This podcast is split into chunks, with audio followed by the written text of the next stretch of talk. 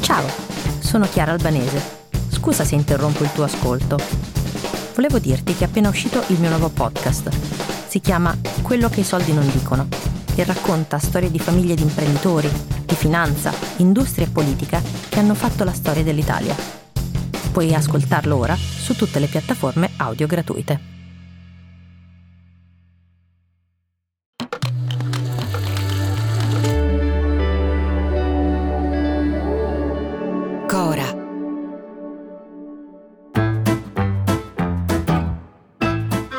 Sono Luca Bizzarri, questo è un podcast di Cora Media e si chiama Non hanno un amico.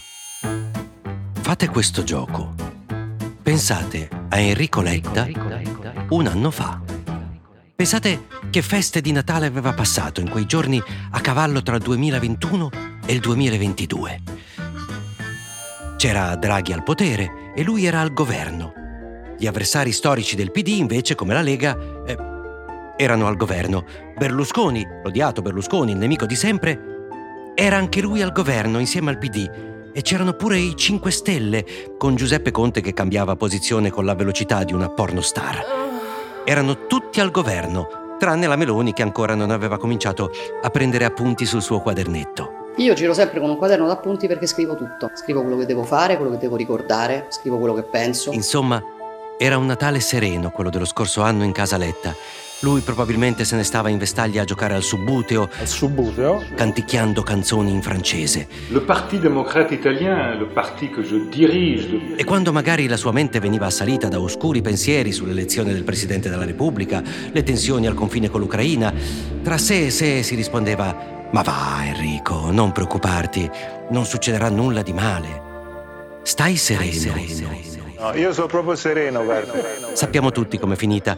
È finita come tutte le altre volte in cui è stato sereno. È finita col PD ai minimi storici, con Enrico dribblato da tutti come neanche Macron dai giocatori francesi dopo la finale. Oggi è un giorno triste.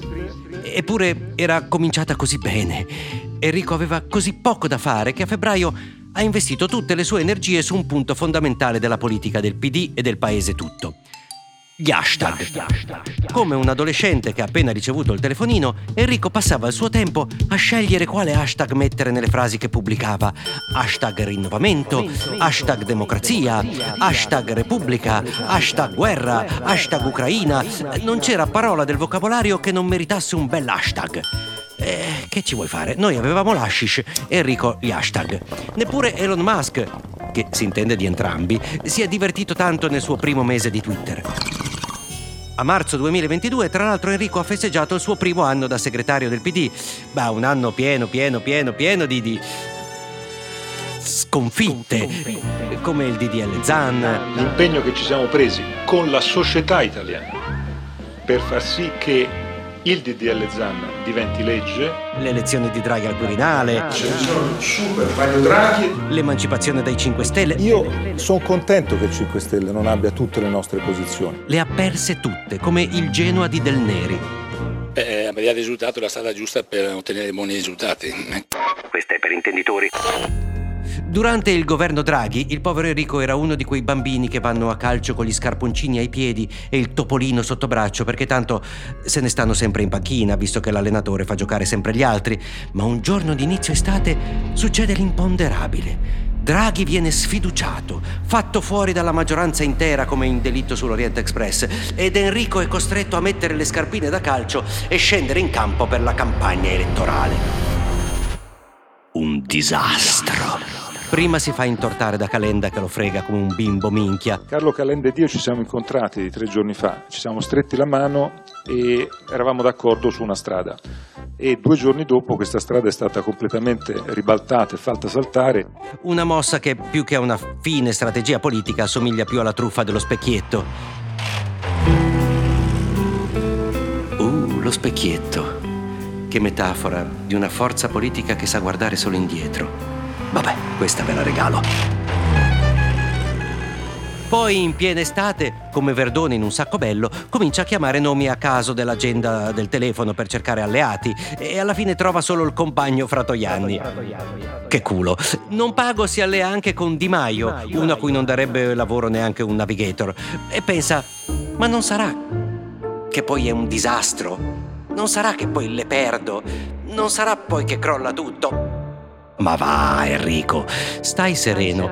No, io sono proprio sereno, guarda. E la serenità finisce il 29 settembre. Il PD rimane a piedi come il suo pullman elettrico.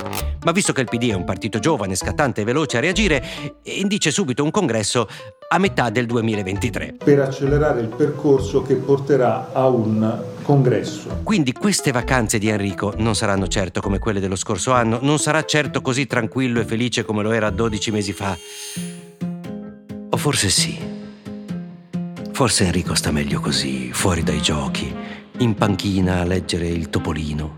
Perché a furia di percularlo e percularlo con stai sereno, vuoi vedere che lui sereno lo è diventato per davvero. No, io sono proprio sereno, guarda. A domani. Se volete commentare, se avete idee o suggerimenti per nuove chat di WhatsApp o testimonianze di nuove chat di WhatsApp, potete scriverci a nonanunamico@gmail.com o nonanunamico@coramedia.com. Anche per gli insulti, prendiamo anche quelli. Non hanno un amico è un podcast di Cora Media scritto da Luca Bizzarri con Ugo Ripamonti. La cura editoriale è di Francesca Milano.